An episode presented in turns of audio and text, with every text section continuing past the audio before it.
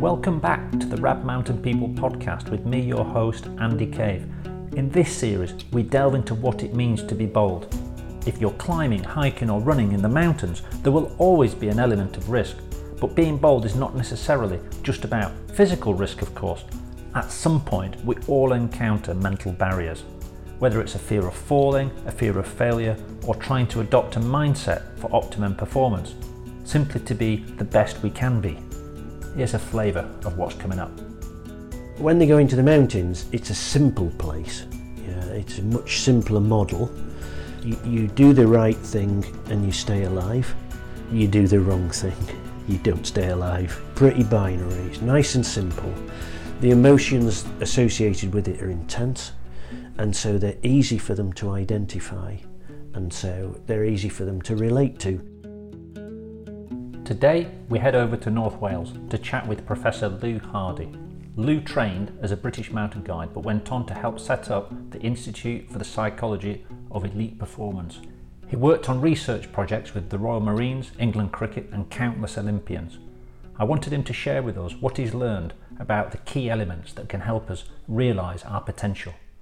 We chat about self-belief, resilience, what can help us make good decisions under pressure, and I asked him, has he got any takeaway tips for mortals, rock climbers wanting to progress in trad climbing, or young mountaineers wanting to go to the Alps for the first time?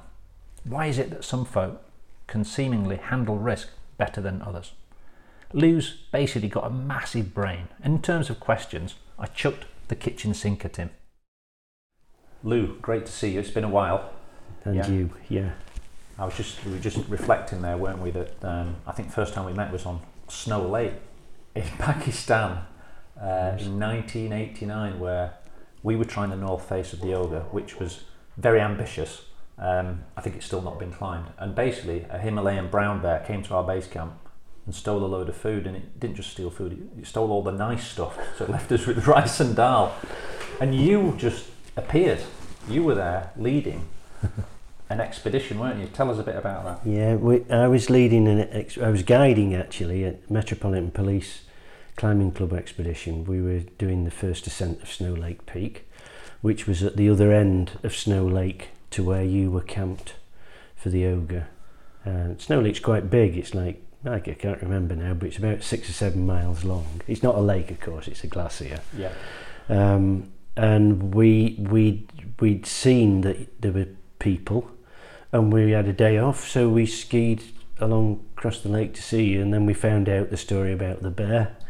And of course, we were very well equipped because of the nature of the expedition. We had a lot of stuff, and so yeah, I think we came back and gave you some food. Yeah, and then I think when you left, you said if you want more, just head over. Yeah. And so of course, it was a day there and back, but it was worth it even for a packet of hobnob biscuits. When we were absolutely starving. Yeah. Brilliant. Well, thanks for agreeing to chat about. I mean, I guess the gist of this is it's barriers in the mind in climbing. You know, to a non-climber might think, oh, it's the hard work and whatever. But so much of the challenge of climbing, which makes it great, it's stuff that's going in our mind, isn't it? Different kinds of fears. Absolutely. And you have had an interesting journey, career, if you like, because climber, mountain guide, and then you became a professor of psychology. And I just wondered, was there a spark that started that journey into psychology? Was there something? There were a few things, really. Before I was a psychologist, it's quite bizarre. I did have a slightly bizarre career. I did a degree in pure maths and philosophy, and then a master's degree and a PhD in pure maths, and I was a researcher in pure maths and a lecturer. And then when I was 26, there were no jobs in pure maths, which is quite interesting because crying out for them nowadays. Yeah. But when I was 26, I gave up and I went back to university and did a PGCE in physical education, as it was then, and then I started teaching in a school, and I was climbing. I played a lot of sport, at a reasonable level, but never, not like international professional level, but, you know, semi-pro football, semi-pro cricket, things like that. And I taught in this school, and it, when you first start teaching in those days, you taught, if you taught PE, you had to teach a second subject. So I taught maths to, as they were called in those days, remedials, the kids who weren't very good at it, and that was how I first got interested in psychology, really. And then I had a load of experiences as a climber myself. When I started climbing quite young, I was at 13. I suppose that's quite old nowadays, but in those days, I was brought up in a little pit village, Maltby, near Sheffield. Yeah, and I was introduced to climbing when I was at school by a wonderful man called Nev Crowther. He was a good climber, good alpinist, and eventually, I think he was became head of outdoor activities at Dunfermline College. But he introduced me, and I had an accident quite early on. I fell 800 foot down a snow gully, and ice gully in the Lake District. I'd got a lot of burns and was, you know, a bit smacked up, but not hideous. And I was, you know, I was probably a nervous climber, you know, and I used to try, when I got frightened, I used to attack the route. But in those days there wasn't so much gear as there is now, and typically when you do something like that, if you don't do it with control, you just literally climb past the gear and to get to the top, to get it over with. Yeah. And I was sufficiently smart to realise that I wasn't going to stay alive very long if I kept climbing like that. Right.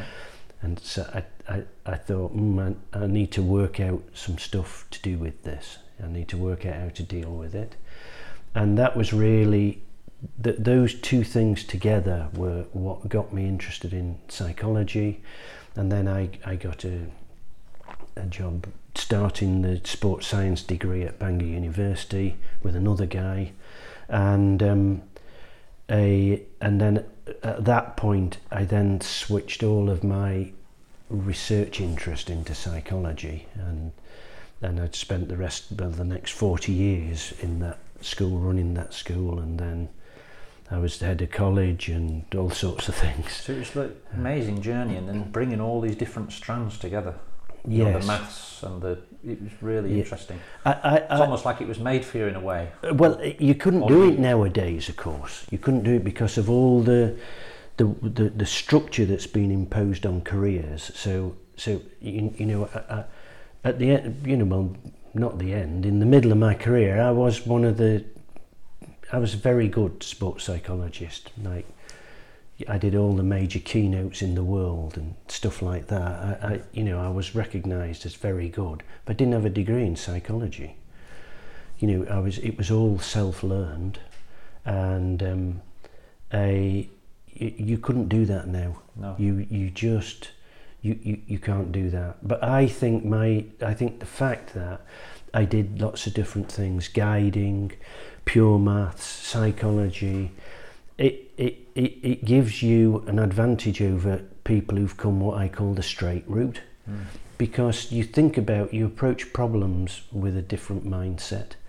Pure maths, for example, is extraordinarily sequential and logical, whereas psychology is very holistic.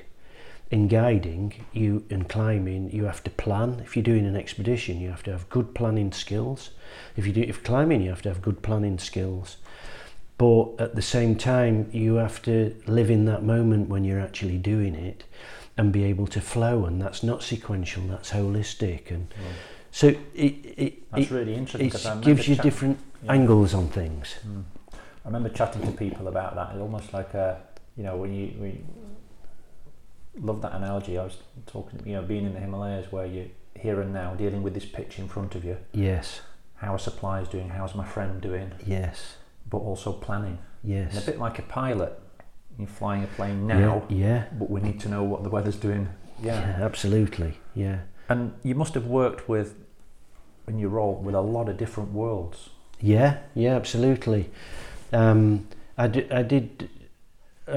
Research was what fired me up a lot. Yeah, the unknown. Yes, yeah.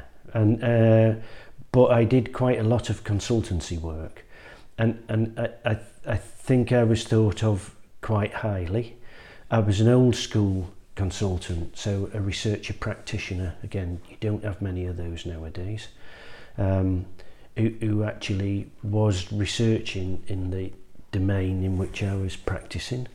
So I've worked with the military, I've worked in business, I worked with a lot in sport, obviously. I was the head psychologist for the British Olympic Association for 12 years. I did a lot of work with the development squads for ECB, England Cricket. A lot of work in the Army and the Marines. Just, a lot of work in business and industry. Just a lot of diverse stuff. It must have been so rewarding having that academic rigour side, but then stepping out into these different worlds, that real world thing. Yes. When I was a pure mathematician, I had an ambition that I never achieved. It was a hopelessly unrealistic ambition, I now see.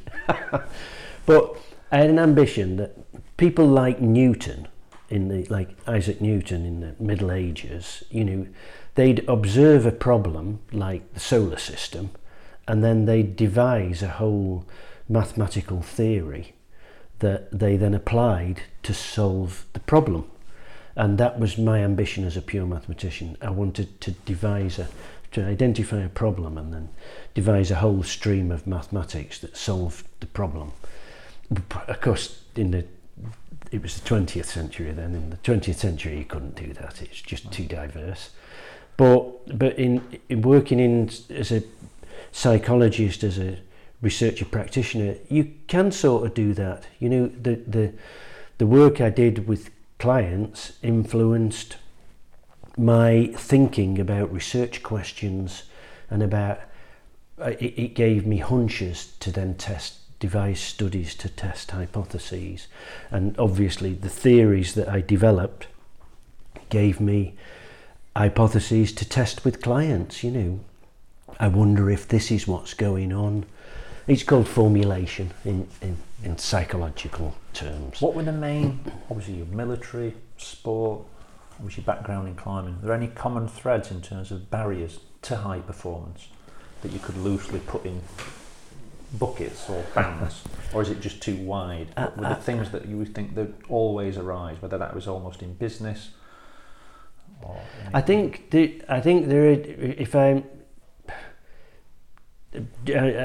I try and answer this question two ways. Okay, I'll answer it directly first, and then I'll talk about something else.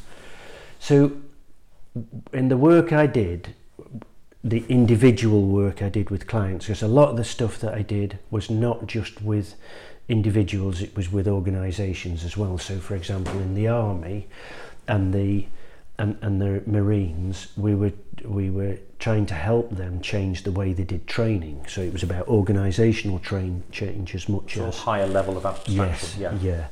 But in the work I did with individuals, I always felt, and I think this is probably still true, I always felt that where somebody had a major problem, a major obstacle to performance, there was either something wrong with their goals, or they didn't see all the choices. Right. There was usually at least one of those two things, quite often both of them together.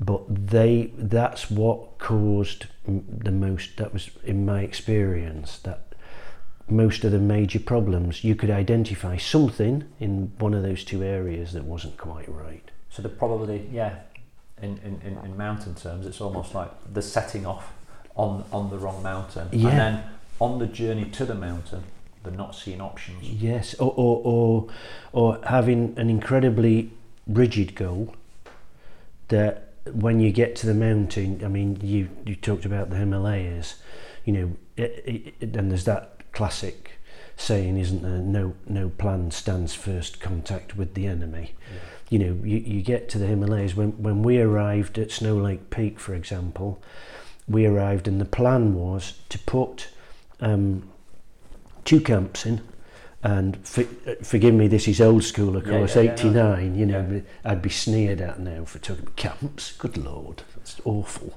yeah.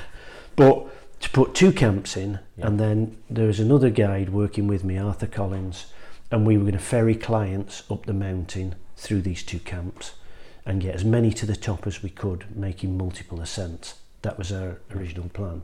We arrived there, and on the afternoon we arrived, it started snowing, and it snowed every day for 14 days. I know. I was you were there, yeah. So it just scuppered the plan, you know. I mean, then you have to rethink, how the hell are we going to do this, you know? Mm-hmm. And in the end, we did an alpine-style ascent with 4 other policemen, 4 other guys, and we identified unclimbed peaks that were relatively straightforward. For the other guys were all skilled climbers that they could do independently. We changed the plan completely. You didn't bury your head in the sand. Can't do that. Yeah. And yeah. So the you know, yes, I think obstacles to high performance, that the goal, choices, the goal, the options. Are they seeing all the options? So in terms of, I said I'd say something else. Yeah, please. I want to look at that question a different way. Yeah. Rather than obstacles to high performance, why are some people high performers and other people not? Yeah. And I can say a lot more about this. Please. But high performance in business it isn't really, high performance in sport, doing the hardest routes in the world, they're not really, from a psychological perspective, they're not really different. They're all very, very similar.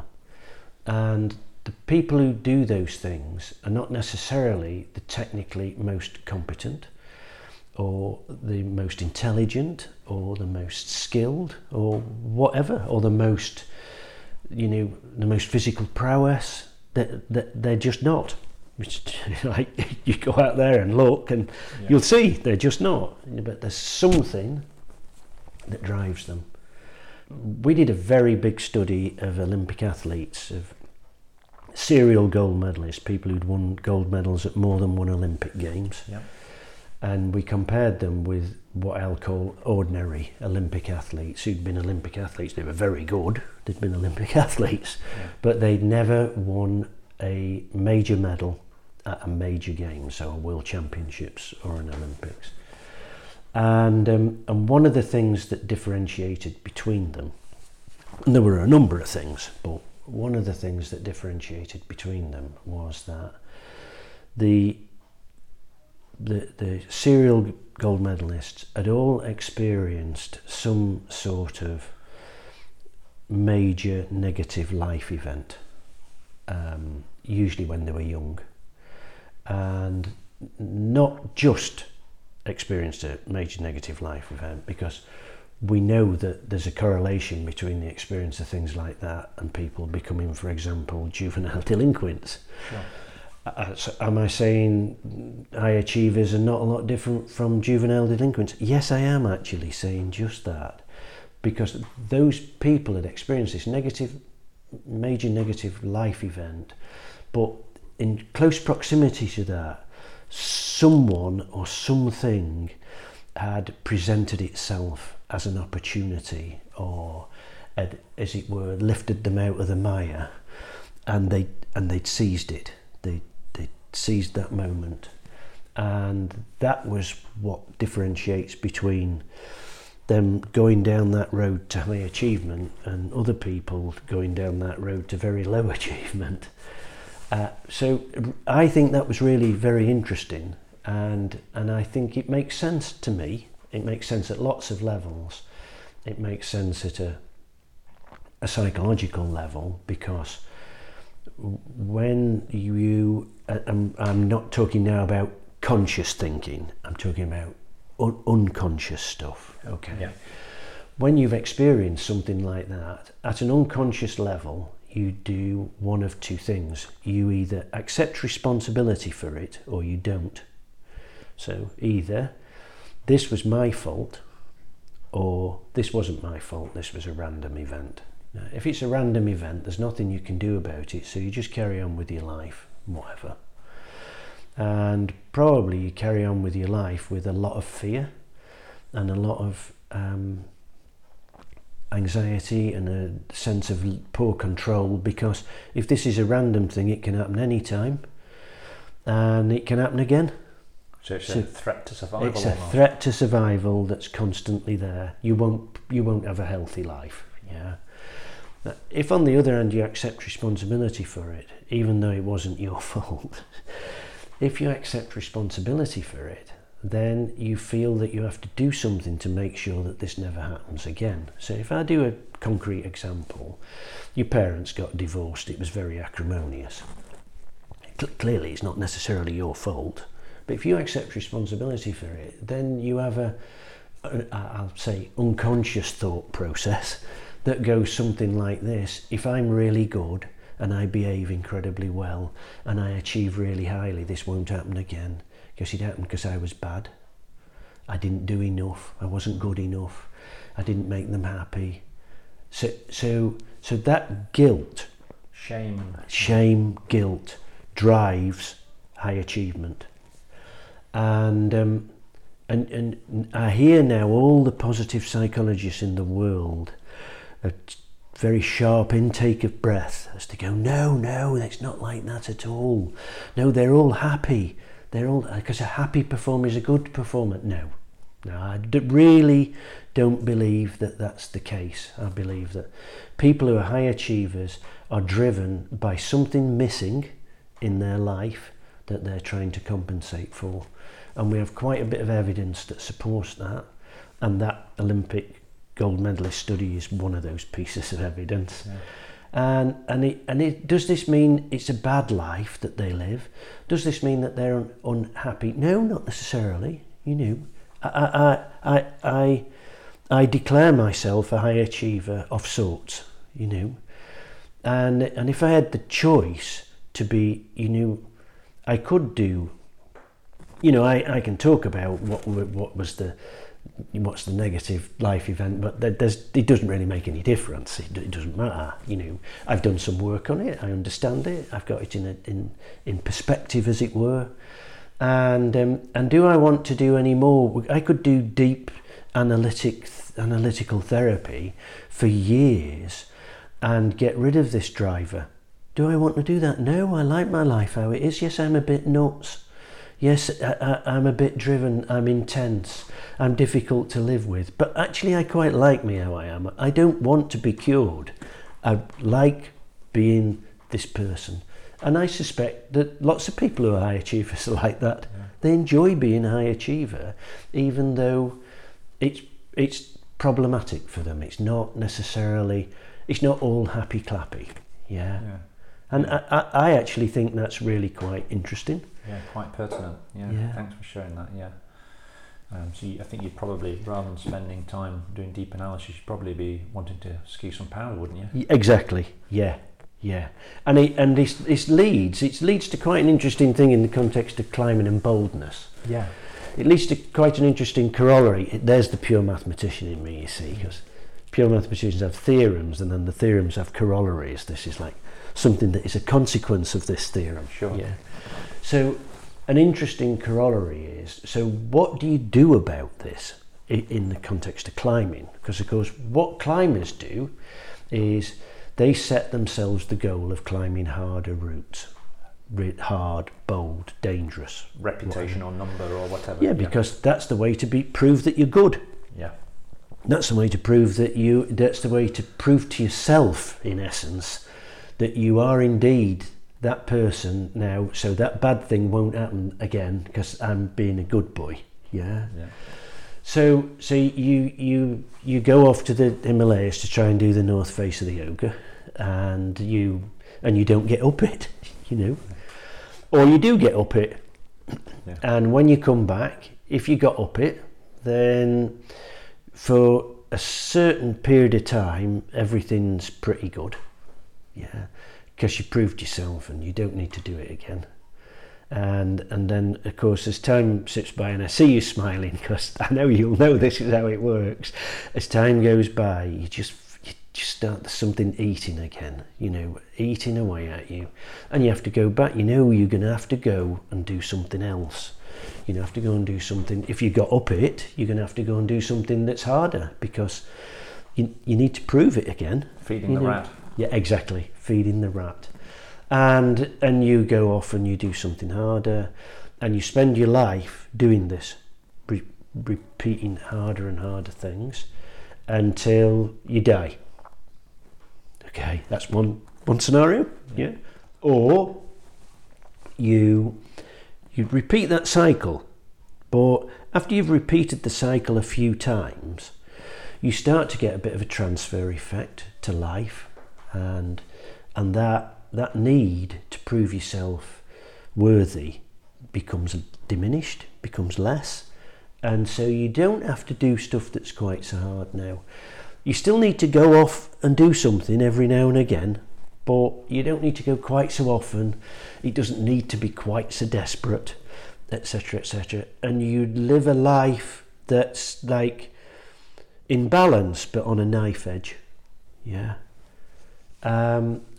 Or you come back and you repeat that cycle, and you get quite a generalised transfer effect to life, and you now feel worthy, and you no longer feel the need to go and prove yourself, and so you stop climbing. Because why would you climb if you didn't need to prove that? Yeah. So I think that's quite interesting, and I think we can all identify people that we know were climbers, yeah, who've done all of those journeys. You know, absolutely. I used to have one that was a little thing. I had to climb something harder every year on or about my birthday, a rock climb. Right. Technically, that was. Yeah. Well, clearly, this has a finite life, you know. And I managed it until I was 47, and then when I was 47, the last route I did was. And by your standards, this is very modest, but I wasn't a great climber. I was bold, but not great. I did Great Wall.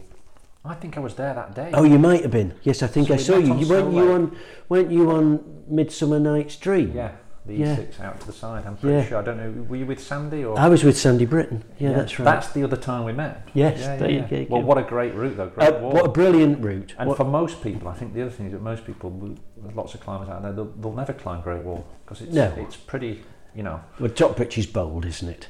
Yeah. So thinking about that, so as life advances, if you like, and obviously the body slows down. Yes. Chemical changes as well. Yes. Different kind of, I don't know, testosterone or different things. Yeah. Does that affect that drive in there? Of course it does. It's got to. I mean, again, if I do this at a personal level, I have been. I mean, I'm 72 and I'm still intense. But when I was 20 odd, I was just ridiculously intense. And I don't know what my testosterone levels were, but I do know they must have been ridiculously high. Yeah. And there's loads of studies that link testosterone with not it's, of course it correlates with high achievement, but with competitiveness. People, that intense motivational drive. There's loads of studies, and there's also loads of studies that show that testosterone diminishes as you get older. There's another strand of research that Tim Woodman and me were leading it, and it's around this question, and it's related to the other stuff, but not necessarily in a incredibly sequential way. They're sort of different views, if you like, slightly different views, but compatible. Yeah. And that is that people who climb, and when I say people who climb, I mean people who climb at a relatively high level, as opposed to people who just climb like 2 or 3 times a year. I mean, people who climb, committed climbers, yeah.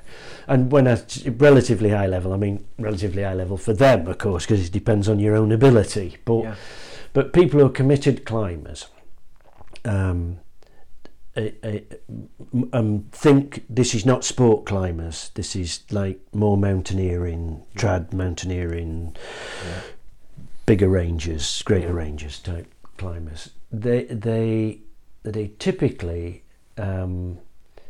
have 2 difficulties, or at least one of these 2 difficulties.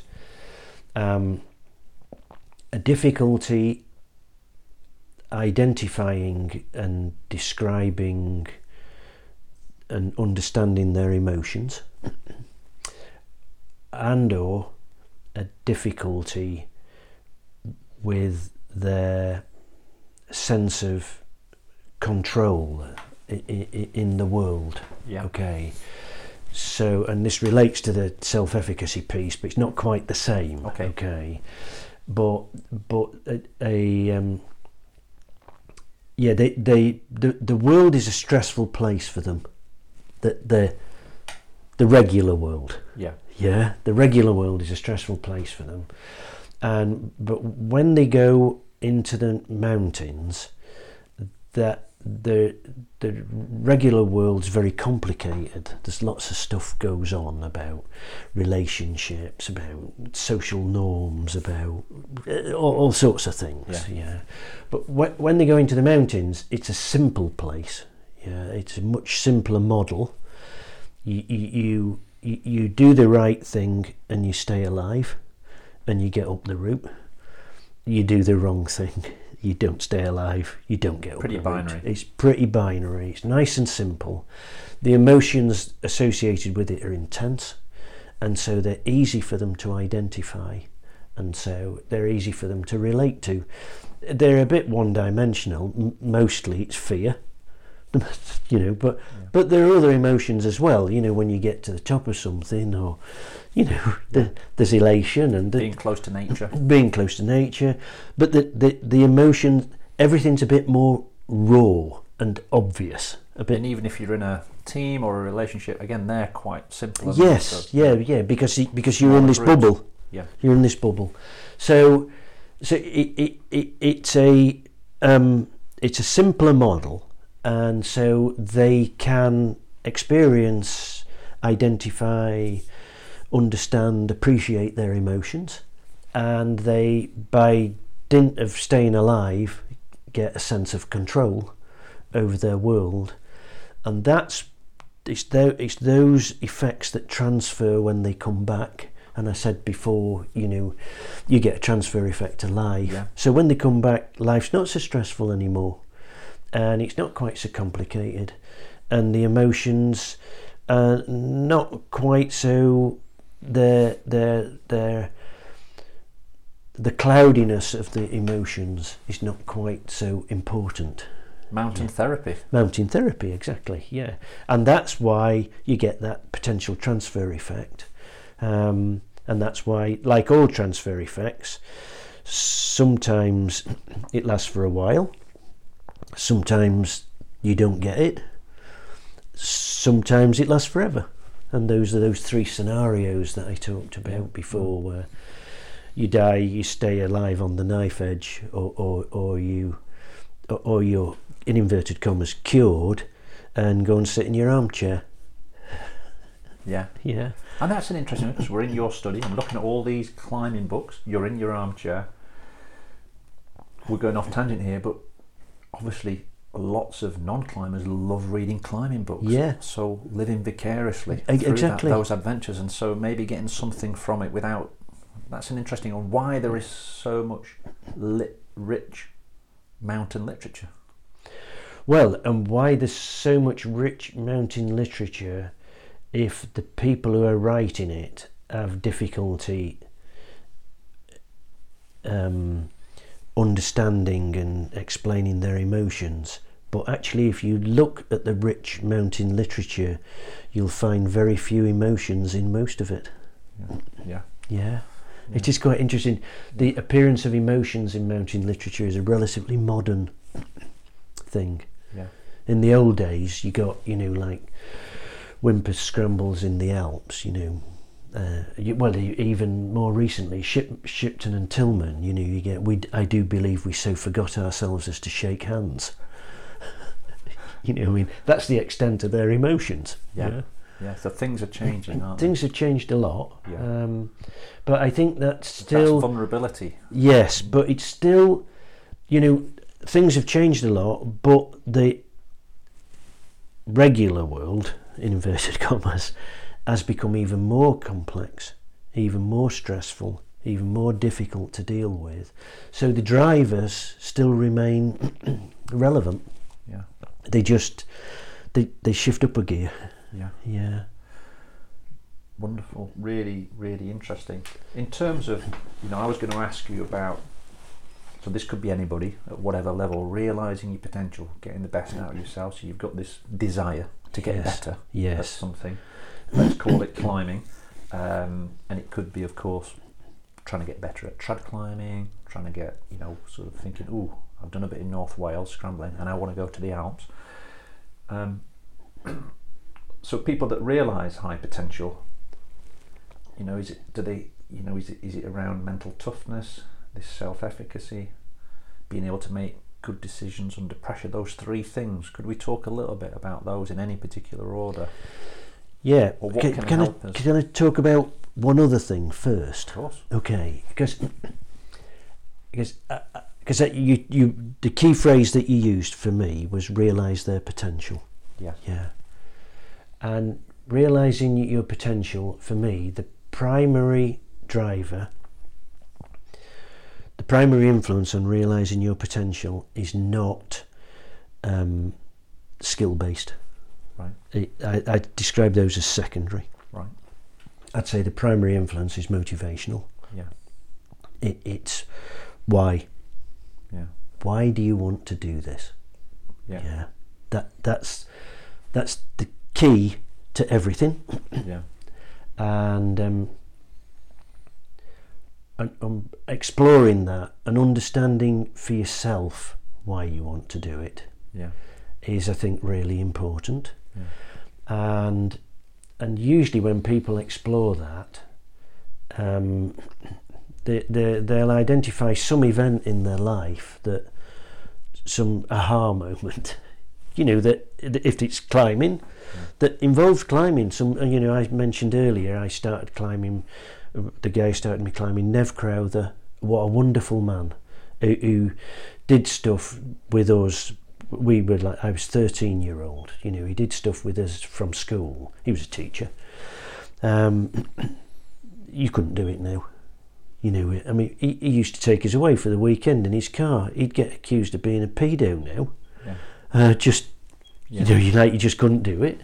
But he took us to the mountains. He took us climbing. He took us, you know, we did stuff that for me was just gobsmacking. You know, and you were from a pit village. I was from a pit village, yeah. And we, of course, we went to Stanage and climbed on Stanage, and you know, and then he took us to the Lake District, and it was, I was with him when I fell down the snow and ice gully. Mm. And for years, I always suspected my parents must have given him a really hard time about it. And I didn't. He left, and you know, he went up to Dunfermline College. I said he was head up there and of outdoor ed. And I bumped into him on the Cairngorms years later when I was doing my guides training. Yeah. And I said to him, I said, "It's brilliant to see you. I don't know if you'll remember me. I was one of the kids you taught at school." And he said, "Oh yeah, no, I remember you. I remember you completely." And I said, I always thought my parents probably gave you a hard time over that accident. Yeah. I hope it wasn't too hard a time." He said, "No, actually, they were wonderful. Yeah. They never gave me a hard time about it." Can you imagine that now? Yeah, just dropping Lew off. I just want to say, it's nothing to worry about. He took an 800-foot fall. Yeah, yeah, exactly. Yeah, an 800-foot fall. 800-foot fall, and he'll be off school for a month, but he'll be okay. Yeah. Incredible. And so that was what a wonderful. Well, that's Duke of Edinburgh plus. Yeah, plus, exactly. Yeah, I mean, so I suspect that people have some eye-opening experience motivationally. Yeah. And then and again, there's reasonable evidence about this from other domains, and then because they have this experience, it becomes like a dream. Wouldn't it be great if? Yeah. And then this is the key step, because I think loads of people have that dream. Wouldn't it be great if? But don't do anything about it. Right. But the people who achieve their potential, they actually transform that dream into a goal. The famous T. Lawrence quote. Yes. Comes to mind. Yes. And that dream, dreaming in your, if it's an actual dream, that's fine, but it's people that dream in the daytime. Yes, exactly. Yeah. And so that, and then it becomes a driver. And then, of course, those people who achieve their potential, somewhere they have that driver, they have that missing piece that drives them. You don't achieve it if there's no missing piece. Why would you ever get out of bed? Why would you ever do anything? Yeah. And why would you do anything that was difficult? There wouldn't be any point. Mm. There's no point doing something that's difficult or that hurts or that there's risk associated with. Mm. I don't need to. I'm happy. Yeah. So I think if my philosophical position is there's always a driver, and that is my philosophical position, there is always a driver, then surely to God it makes sense to try and understand what the driver is. Yeah. And I'd say that's the first step. Yeah. And then all that other stuff, I've already leaked into goals. Yeah.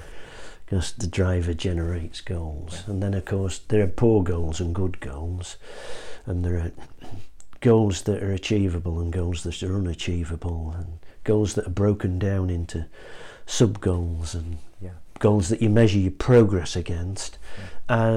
Those are, and this, if this sounds a bit intense, I think achieving your potential is a bit intense, If you don't break it down into if there isn't some sort of set of goals that you achieve on the way. Yeah, step goals. Yeah. Then that's the biggest determinant of self-efficacy. So the very... Explain what self-efficacy is. Yes. So self-efficacy is situationally specific confidence, in a sense. Okay. So it's about a belief in your ability to do what's required to cope with or achieve in a particular situation. So it's not generalized. So you might have very high self-efficacy about rock climbing, for example, but very low self-efficacy about ice skating. Yeah. You might have very high self-efficacy. Can you transfer for somebody that gets confidence through climbing, that might possibly, with that self-confidence, then help them, let's say, in an academic sense or a work sense? You can, but there has to be some common, I was trying to avoid a jargon word, schematic similarities. So in our brains, how we do different things, we have schema for doing different things. And the transfer effect will be greater to the extent that the schema have commonality. Yeah. And if I go back to that climbing, expedition sort of transfer effect, there has to be some similarity between the way real, regular life is stored in your brain and those expedition experiences are stored in your brain. And if I do an even wilder one, you go to those. It used to be trendy for businesses to send people on outward bound experiences, for example. I mean, this is a very long time ago, of course. Yeah. And some people had come back, and this experience would have transformed them. It was, I hypothesise, fairly rare that it completely transformed them, but it had a transformatory effect. Yeah. And lots of other people came back, and yes, they had an afterglow for a day or two, but they didn't really, it didn't change it how they behaved. It didn't change anything, and that's because that there wasn't sufficient link in the schema, the way that their world at work was, and the way that their world in that outdoor activities experience could a link have been made? I think the link can often be made more explicit. More explicit, yes. With the practitioners. Yes, and nowadays, of course, people don't go. I'm not dissing Outward Bound now, sure, at all. But businesses send people on management. If they send them on management training, it isn't typically just an outdoor experience. There's some briefing, debriefing, exploration. Looking at the different lenses. Exactly, yeah. That helps them to see how these two worlds have some similarities, yeah. And I'd go a bit further and say that those experiences would work even better if you had alongside them ongoing coaching for the people who'd been on the training course when they came back. It wasn't one-off. You had some steps. Yes, yeah, exactly. Yeah, really important. Mental toughness. Yes. I've written down. I know you've done a lot of work on that. Talk a little bit about that in the different worlds and maybe in climbing. And is it something that can be trained and enhanced? This is a philosophical position. All things can be trained and enhanced. Okay, there you go. That's my philosophical position. But if I'm really honest, my nature-nurture position is... there's no evidence that I've seen anywhere in any research that accounts for more than 50% of the variance in any variable from a nature perspective, and there's no study that accounts for more than 50% of the variance from a nurture perspective. So therefore, let's say it's 50-50, then that'd be reasonable. Okay. And so I'd say that, mental toughness, resilience, things like that, yes, there will be some genetic component to them, and there's also some trainability component to them, and probably those two components are worth about 50% each. So depending on your view of life, there's not much to be gained by training, or there's a hell of a lot to be gained by training, you know. But what are some of the drivers? What does it look like? So mental toughness is it's been a slightly abused word in the psychological literature. What is it in literature? The way you use it. For me, you can't talk about, the literature widely talks about mental toughness as though it's a way of thinking. It's something you think in a certain way. It's a cognitive behaviour, okay? But for me, it's not really mental toughness if there isn't some real behaviour that accompanies that thinking. You can have beautiful thinking and perform really badly, and you're not mentally tough in my mind if you do that, yeah? The primary thing for me is about the behaviour. Somebody's mentally tough if they can consistently produce high-level behaviour in whatever domain it's in, under pressure, under lots of different stressful circumstances, then I'd say they're mentally tough. Yeah. I think the literature went astray a little bit in that it started to pursue a reasonable question is to ask, so are there some ways of thinking that help that more than others? And that's a reasonable question. Yeah. Are there some cognitions that are more helpful for this than others? That's a reasonable question. But then the literature got hooked on just looking at the cognitions independently of the behaviour, and that's not reasonable in my mind. Yeah. So the stuff that we did, we always had behaviour was the primary measure that we were interested in. Could this person walk the talk? Could they do it? When the wheels fell off, when everybody else had given up, could they still do it? That was really, that's what we were interested in. Sport, in military. Yeah, in whatever. Yeah, yeah, wherever. Yeah. And we did find some quite interesting things that are slightly counterintuitive. Yeah. Okay. This is a little aside. Yeah. As a little aside, what's my contribution to the psychological research literature? Okay, I spent 40 odd years working in it. What did I contribute? I think I contributed two things. I think I contributed the interaction. I don't mean this literally. Of course, the psychological literature knew about interactions between different variables, but primarily it focused on main effects. It focused on the effect of one variable on another and didn't look at the way they interact. And all the stuff that I've done looks at complex interactions. And then the second piece is the counterintuitive, the wrong. The good is bad, the bad is good. The wrong is right, the right is wrong. Those counterintuitive things. And we did a big study on mental toughness in cricket, high-level cricketers. And what we found was that, and this was, the majority of this work was done on batsmen. Okay. Okay, because bowling is a different task. Okay, sure. Yeah.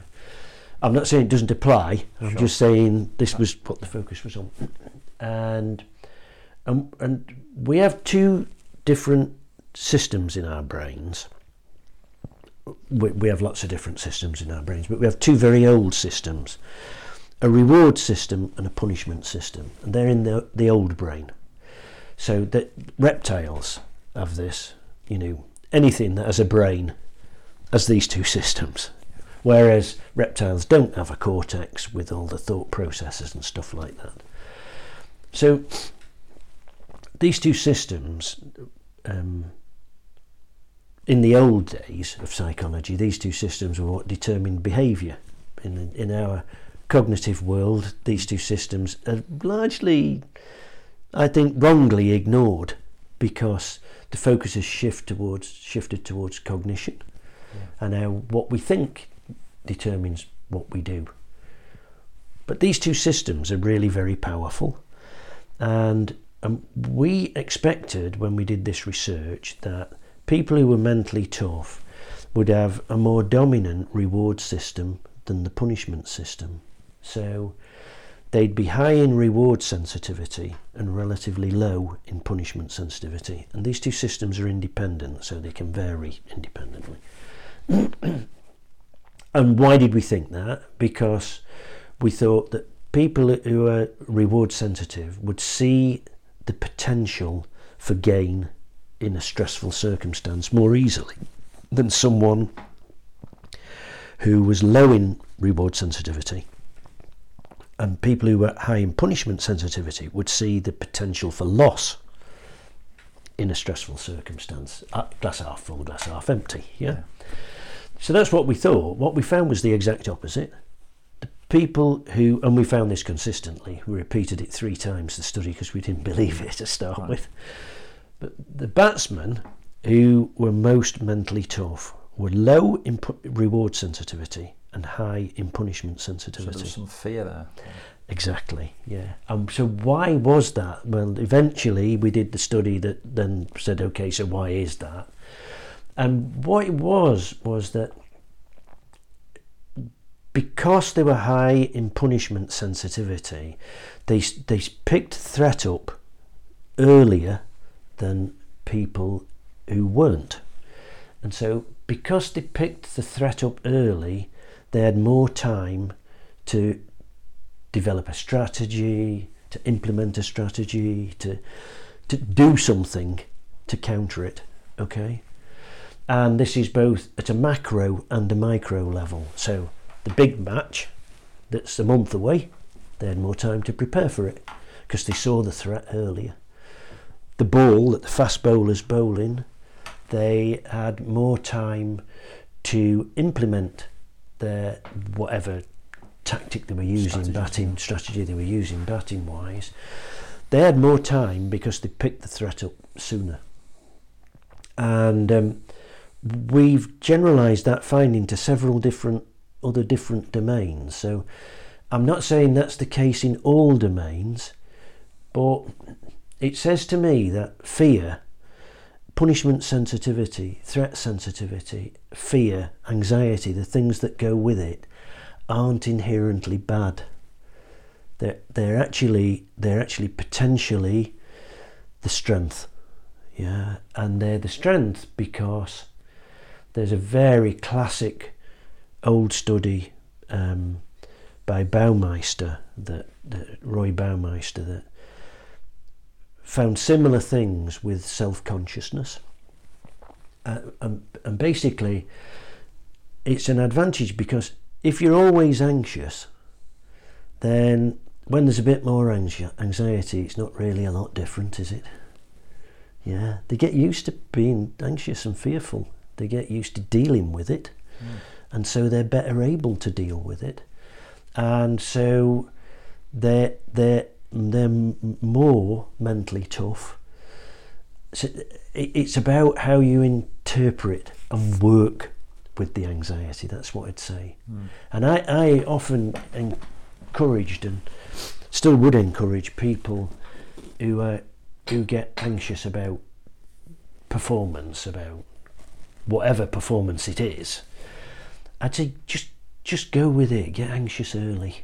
Yeah, be very anxious early and get used to being anxious. Just deal with it. Yeah, and then when the event comes, it's not a massive rush for them. They're already, just even without developing any fancy skills, they're already on the case. You could apply that to, I'm just thinking of any performance anxiety, if you're a musician, or exams are the big one at school, aren't you? Yeah, anything and anywhere. Yeah, really interesting. Yeah, so I think that's quite an interesting piece about mental toughness that's counterintuitive, you see. Yeah, no, really interesting. So, and you could apply that to, if you like, a climber, she or he, on their trad climbing journey, little steps. Yes. You don't want to take an 800 foot fall every weekend, but you've got to, in some sense, keep putting yourself out there. Exactly, and I'd say, then if we go into the sort of the more technical skill development side of that, if I just stick with that on climbing for a minute. So years and years ago, at Outward Bound, as it happened, at Outward Bound Eskdale, Pete Whillance and I devised a course. Legendary trad climber. Yeah. Legendary, absolute legendary trad climber. Yes. We devised a course to help people lead better, to help aspiring leaders lead better. Yeah. And this was a long time ago, 80s. Okay. And it was a very brave move by the director of Outward Bound Eskdale, Bob Barton. From Barnsley? Yes, that's right. And who himself is a guide, of course. Yeah. And we made the central piece of this course. We agreed that the biggest obstacle to people climbing, leading harder on trad routes was fear of falling off. Mm-hmm. And so we devised a course that was about desensitising them to fear of falling off, so they wouldn't be so afraid of falling off. And the only way to do that course is to have people fall off. Structured learning in falling off. Yeah. And that was what we did. We did a week of falling off, different things. It was absolutely brilliant course. It really was. It worked incredibly well.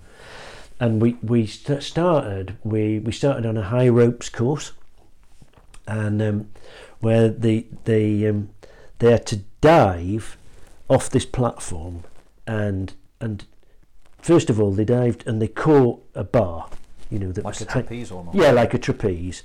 And they were on a safety rope and they caught the trapeze and they swung a bit and then they dropped off onto a rope, onto a slackish rope. And then they had to do they had to dive off underneath the trapeze. Yeah. So they had to dive off the platform onto the slack rope and take the fall. This was the key moment in this course. And I was demoing this on the day. And I dived a bit high, and so I was supposed to go just underneath the trapeze, and I didn't. I hit it with my hands, and instinctively, of course, I grabbed it. Yeah, and it was only a fraction of a second. I grabbed it for a fraction of a second, and then I let go, realising what I'd done. But I'd done it, and I said, oh, I was really annoyed with myself. I said, I'm really, really sorry. Oh, they were supposed to slap it. That's right, slap it. But I didn't slap it, I grabbed it. I said, I'm really sorry, I'll do it again. So I went back up, and I dived underneath it, so I couldn't slap it. So I was like... committed. Yeah, committed. And then... few days later, we went to a crag round the corner, and we were doing it en route, and I was on a E1. I'd set up this E1 with some runners, so they'd lead up the runners, and then they had to jump off from above the top runner. Yeah, and Pete had set one up round the corner, and the E7 version. Yeah, exactly. Well, that's exactly what it was. His was on a hard VS, and mine was on an E1. But mine was, I got above the runner, and the runner was only just below my feet, you know, like a few feet below my feet. But you got a bit of slack big out and deal, stuff. A big deal, though, in its own way. It's still a big deal to jump off, you know. Anyway, I was holding on like this, and I was having a proper dinner, you know. I was like, oh, fucking hell, I really don't want to do this, don't want to do this. And then I jumped off like this, I went, ah! Like that, and jumped off. And the guy held me on the rope, and then he lowered me down to the floor, and we were swapping over. Then he was going to go up and do the same. But as we were in the middle of swapping over, there was this blood-curdling scream from round the corner. We brushed round the corner thinking there must have been a terrible accident, and there was Pete Whillance, and his B-lay was a PhD student of mine, Dave Markland, halfway up the crag, level with one another. Pete had taken an enormous screamer that he'd leapt off and dragged Dave Markland halfway up the crag. So they were like facing one another like they're still holding the rope. Was it the B layer screaming then? It was. I think it was both of them. Right. That was why we did two. Right. Yeah, poor. Anyway, you know, fear of falling off, the biggest obstacle. And now, of course, people at Climbing Walls do quite a lot of work on this. They do. You know, absolutely. It's common. And I think that's really... I think it's really good stuff, just desensitisation to falling. And if you're a trad climber or a mountain guide, like you're spending your whole life not falling off. Yes, of course. So that when I go sports climbing, let's say where it's bolted, and it's overhanging, I know I'm not going to hit anything, but each season I have to go through that thing. I'm not naturally good at jumping off. I am exactly the same. Yeah. Exactly the same. And I think it is part of that trad. It's like, you know, I mean, when I started climbing, I'm even older than you by some margin. When I started climbing, there weren't any nuts. You know, you had a couple of slings, and that was it. And you really didn't want to fall off, you know. Yeah. And that was drummed into you, I think. Whereas there are some, you know, sport climbing is gymnastics. It's when you see somebody who's good at it, it's beautiful to watch. It's unbelievably impressive. Yeah. The technicality of it, but it is gymnastics. Yeah.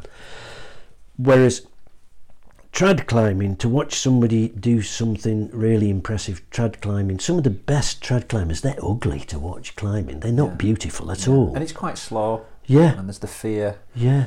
I guess maybe in that sport climbing, or I'm thinking the level now in sort of international competitions, bouldering there, it's the fear of failure, probably. Exactly. Yeah. No, it is just that. It's fear of failure. It's not. In terms of goal setting, because I would have seen it over the years. I've seen people. You think, oh, great potential. Either they haven't got that driver, psychology we're talking about, or they're just happy climbing well within their comfort zone, or there could be fear of failure going on. So in terms of goal setting, like I had an ambitious sport climbing goal, say a few years ago, and I just thought, I'm going to try something really, really hard for me. I'm probably not going to do it. Yeah. And to begin with, of course, it was quite relaxed, but then as I started doing all right on it, then there's that fear of failure. Yes. But I see a lot of people who it's not right or wrong, but they would never set like a totally crazy goal like that. So this is not a dangerous goal, this is like some sort of performance goal. That's interesting, isn't it? Yes, it is. And excuse me a second. It is interesting. And there's a... Goals are really important. I started this with the self-efficacy, very well established research that the biggest contributor to self-efficacy, which is that belief that you can cope with this, the biggest contributor is previous experience of success and failure. And that's why having lots of goals, step goals, is really good, because each goal is a success, and then the next one's a bit harder, and another success, and another success. And so by the time you get to the end point, you've had lots of success, and you feel much more able to cope. And then if you are anxious, you're much more likely to be able to use that anxiety in a positive way. Some people can jump that. Some people, some people jump it. Well, there are individual differences in how people progress. So let's suppose that one person, every time they achieve a goal like that, they get a step change in their self-efficacy of 1. So they start at 0, and by the time going through the climbing grades type of thing. Yeah, exactly. And by the time they've gone, they get to goal number 10, they're at 10. But imagine that their loss rate for failure is 5. So that your loss rate is rarely the same as your gain rate. Mm-hmm. So it takes 10 successes to get to 10. And then one failure, you're back down to 5. So it's almost like beans in the pot. Yeah. And some people deal with failure in a different way, so they can lose all the beans. Someone else might cling on to half of them. Exactly. That type of thinking. Exactly. And so there are individual differences. Some people will they might need to get to level 10 of self-efficacy. They might need 100 successes, not 10. Yeah. They might lose all of them for one failure. Somebody else might only lose one of them for one failure. Fascinating. So those individual differences about knowing how you are, that determines your game plan, as it were, about the goal setting. You might think, hold on a minute, I put myself out there, I'm going to lose all my... You might, but I suspect that you, in describing what you described, what you've done is you've turned it on its head. And you've said, well, actually, I'm going to try this ridiculously difficult thing because I don't have any expectations. I'll see what it's like. Expectations. They're huge, aren't they? Yes, they're huge. Expectations on yourself, expectations thinking about what do others expect of you. Absolutely, because every expectation is a potential success or failure. So if you set off on something that's really hard, thinking, well, I'm just going to have a go at it and see what it's like. It'd be a learning experience for me. Doesn't matter whether I get up or not. Growth mindset thing. That's fine. Yeah. And then you're not creating pressure for yourself. Yeah. And you might well find, I made half of those moves much easier than I thought I would. Yeah. And then that influences your self-efficacy for the future. Yeah. For other people, that wouldn't work. No. For somebody else, they might just, no, I can't do that. That's interesting. It's too big a jump. I always find that, climbing, you've been climbing for a year, it'll be next year's 40 years for me. So, but each season, if I go through the gears, getting confidence through the grades, even though I've been in it 40 years, it's going to help me that season. If I try and do a shortcut and think, well, at the back end of last season I was climbing X. Yes. So I'll start at that and never have a good season. And it's something about just confidence of movement. Yeah. Of sort of getting relaxed. Even how you hang a hold when you're climbing is vital, isn't it? Of course it is. Gripping and all that kind of thing. Yeah. Yeah. And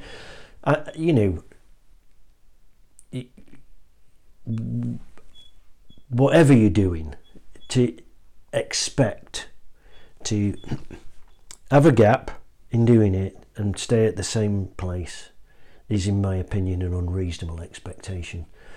Some people can do it, but it's, for most people it's not a reasonable expectation. I think you have to think, no, I need to go back a bit and I need to just relearn a little bit, you know. Just, and I guess having that wider view of, we've talked a lot about performance here, but as climbers, you and I think share that thing of it's just great to be out and there's history. So sometimes you go out and do a route and it's not maybe super hard, but it's a classic. Yeah, and being able to take pleasure from that. It's healthy, isn't it? Of course it is. I mean, I say this for the podcast. I'm 72. I have two metal hips and two metal knees. I'm impressed with the flexibility on your knees. Yeah, they're brilliant. Yeah. But clearly, I don't climb at the standard that I used to climb. But you've got some ambitions, you were telling me. But there's things I like to do. Yeah. Sailor boat where? Yeah, sailor boat to Arctic Norway and go ski touring on the islands there. I like reading old classic mountaineering and climbing books, so now I redo classic routes that they did. Brilliant. You know, and it just because I never did them when I was, you know, when you're young and you're going up through the grades, you go up quite quickly, don't you? Mm. And you miss a load of easy grades, but or you know, you miss a load of easy routes because they're too easy, you know. And so much history, isn't there? I mean, I'm looking out your window there. I can't quite see Cloggy. It's just round the corner. There's a lot of history there. Loads of history and loads of classics to do like that I didn't do on the way up. So I can do them on the way down. And goals are what we you know, goals are what keep us alive. Goals are what make us live. As opposed to just exist. Yeah. I think they are really, and when I do goals, I'm not talking about numbers. Yeah. You know, it's a journey, isn't it? It's a journey. Goals are much more qualitative for me than numbers. Yeah. We have goals about how we want to live our lives. We have goals about the sort of relationship we want to have with our partners. We have goals about how we'd like our kids to behave. We have goals about all sorts of things, and they're you know, they're really. They're important drivers. They're massive drivers. Yeah. Yeah. I wanted to ask you about I guess the real short answer why we climb. I guess we've already covered that, haven't we? Really? Didn't we cover that at the beginning?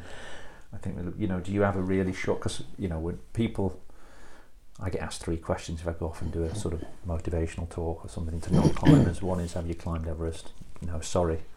How do you go? For a poo on a mountain is the other one, and then they always want to know, it's the journalist question, why you climb. And there's all sorts of things out there, and I know I can't remember, one climber was saying, well, you know, it's just a sort of primeval thing, and almost like, you know, the journey from Neanderthal to here, the hunter-gatherer type mentality, and climbing's a bit like that. It's sort of going out and doing what maybe we're supposed to do.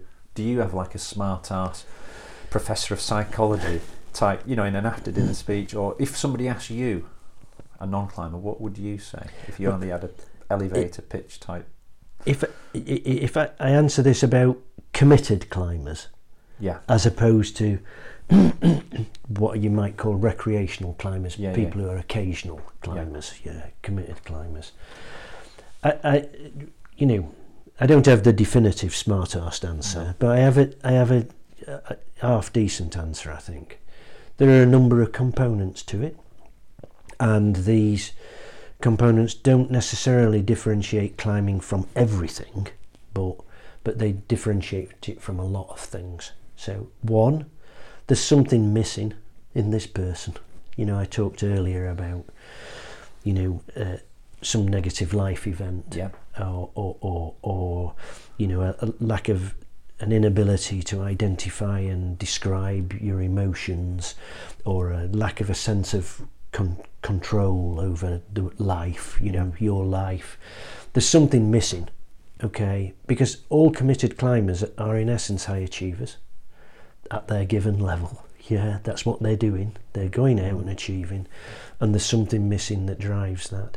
Then there has to be something about nature and about the simplicity of nature. But forgive me for being an old romantic, but there has to be something about the beauty of nature. It's beautiful being in the mountains. It's just lovely. Yeah. You knew. Now, that doesn't differentiate it from, for example, sailing. It doesn't differentiate between expeditionary mountaineering, say, and sailing across oceans. And I sort of go, yeah, I think that's probably just a bit of chance about what became available to you. Yeah. And that's why lots of old climbers become sailors. Yeah. There's loads of guides who sail. Yeah. You know, when the body starts to fall apart. Yeah. Because you get the same experience sailing, and it's just in another environment. Yeah. So I can't get it down to climbing, yeah, without including sailing, sure, or other things natural. I mean, another, what would be another natural one? Be a spaceman. Yeah, I bet that's the same. Yeah, yeah. What's driving them? That last bit is about random opportunity, yeah, but the key bits are all committed climbers are in essence high achievers. Yeah, they're driven. Something's missing that drives it. Yeah. And they shouldn't view that as a negative thing. Yeah. They should view that thing that's missing as a gift, in my opinion, because look at the things that we do, you know. Yeah. Look at the incredible places that we go to, and the journeys that we have, and the friends you make, and the friends that you make. I mean, it's a pretty diverse group of people, isn't it? It is fascinating people. And you look at, and somebody else out there would go, yeah, but look at the state of your body. You know, I had 2 lots of major back surgery, 4 joints replaced. You know, and I'm not unusual. I'm the norm in that population. And I go, yeah, but look at the stuff that I did with this body. I wouldn't change that. Yeah. I would not want to be cured. I really wouldn't. I wouldn't change that for anything. Yeah, right. It's just, it's a fantastic, a romantic thing, I think, climbing. You feel lucky that as a 13-year-old, that teacher introduced you. Unspeakably privileged, yeah. What might have happened if you'd not discovered it? I would have been a bad lad, I'm pretty certain, and I'd have been a very good bad lad, because I'm quite clever. So, and I'd been a high achieving bad boy. Yeah, yes, I'm eternally grateful. Brilliant, Lew. It's been awesome to chat. Really, thanks for taking the time and. I enjoyed it, and all the best with your next adventure up in the... Thank you. I'll get there. The boat's nearly ready. Yeah, fantastic. All right, thanks a lot. Thank you for listening to this episode. I hope you enjoyed it. I've been your host, Andy Cave, and you've been listening to the Rab Mountain People podcast. To keep up to date and to hear more interviews like this, don't forget to subscribe. I look forward to bringing you more stories and interviews very soon.